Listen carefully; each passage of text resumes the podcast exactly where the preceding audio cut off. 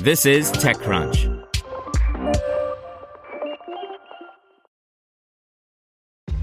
This episode is brought to you by ShipStation.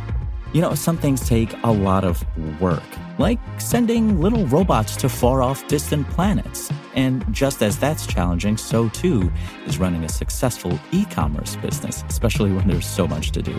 So I want to introduce you all to ShipStation. Now, I love using ShipStation because of its easy to use dashboard, which makes managing orders and printing labels a breeze and super smooth. Oh, and the customer service is just out of this world. It's exactly what you need to help grow your business. Sign up for your free 60-day trial at shipstation.com slash technews. That's shipstation.com slash technews. This podcast is supported by Tools and Weapons, the podcast hosted by Microsoft Vice Chair and President Brad Smith. Each episode features insight you won't find anywhere else from the center of the conversation surrounding emerging technologies like AI. Right now on the podcast, you can hear a special episode where Brad Smith lays out Microsoft's vision for a vibrant marketplace driving the new AI economy.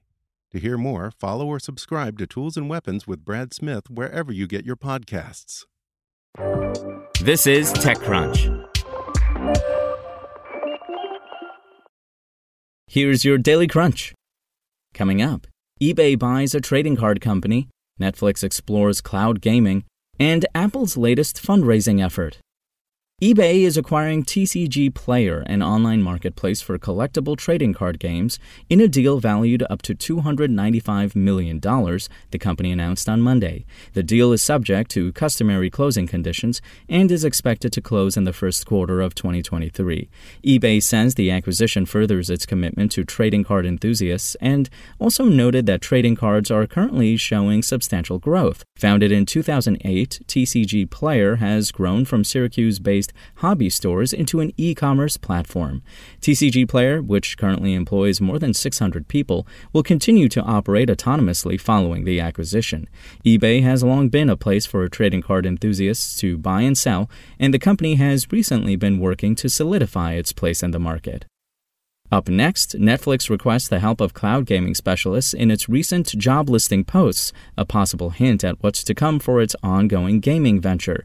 As noted by Protocol, the company is on the hunt for a security product manager with experience handling cloud gaming challenges, a rendering engineer who can support Netflix's cloud gaming service, and other related positions. If the company were to launch a cloud gaming service similar to PlayStation Now, Google Stadia, or Amazon Luna, this would help it branch out beyond mobile, bringing its games to TVs and PCs without relying on game consoles.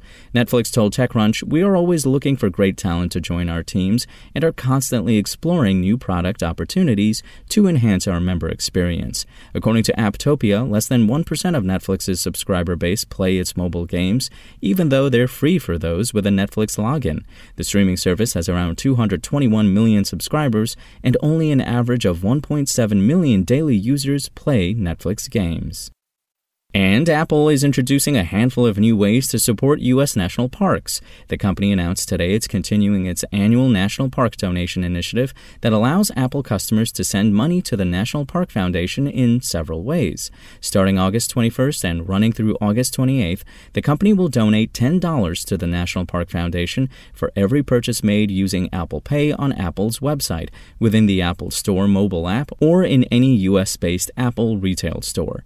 Proceeds from the donation donations will be sent to the National Parks Foundation and aid in its mission to protect national parks. To garner support, Apple will encourage users to engage with curated content on Apple Maps and Apple Podcasts. Despite the initiative's positive undertones, the company will be capping its donation once it hits $1 million or 100,000 purchases, which falls in line with years past. Now let's see what's going on in the world of startups.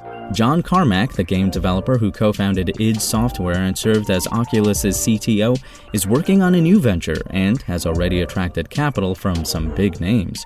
Carmack said Friday his new artificial general intelligence startup called Keen Technologies has raised $20 million in a financing round from former GitHub CEO Nat Friedman and Cue founder Daniel Gross. There's plenty of tools out there competing to help people make their video calls breezier. Some, like voice transcription service Otter.ai have been getting a boost from the COVID 19 pandemic and pulling in handsome investments, but now a brave new player called Airgram is charging into the race. Airgram wants to help people keep their meetings on track by letting users project their meeting agenda onto the screen with a timer that reminds them not to run over time. And Sunstone, a higher education startup that collaborates with academic institutions to help upskill their students for employability, has raised $35 million in a new financing round as it looks to expand to more Indian cities. Founded in 2019, Sunstone offers students a wide range of additional courses and assists them with securing jobs. That's all for today. For more from TechCrunch, go to TechCrunch.com.